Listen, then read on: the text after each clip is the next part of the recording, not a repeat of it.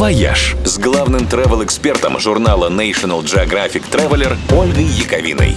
Всем привет! С этой недели и до конца января в Исландии празднуют Торраблоут. Это такое специальное время, когда местные жители отдают дань старым добрым традициям и в первую очередь гастрономическим. То есть исландцы собираются за столом, поют старинные застольные песни и едят традиционные исландские блюда, придуманные еще во времена викингов, которые отдельный аттракцион и, я бы сказала, не для слабонервных.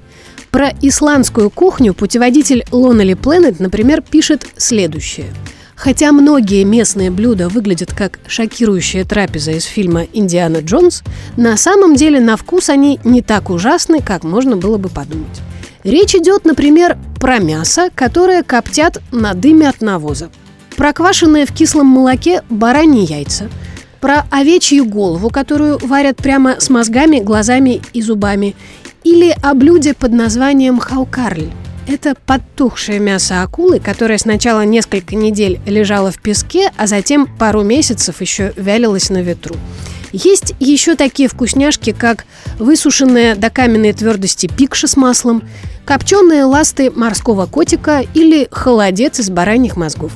Все это давно уже перестало быть частью обычного исландского меню, но во время Тора Блоута ассорти из этих криповых деликатесов можно попробовать в любом исландском ресторане. Ну, если хватит крепости желудка и нервов, конечно.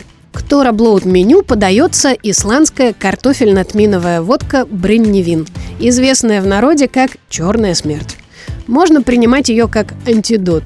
В общем, после такого обеда смело можно выдавать сертификат настоящего викинга. «Вояж» – радио 7 на семи холмах –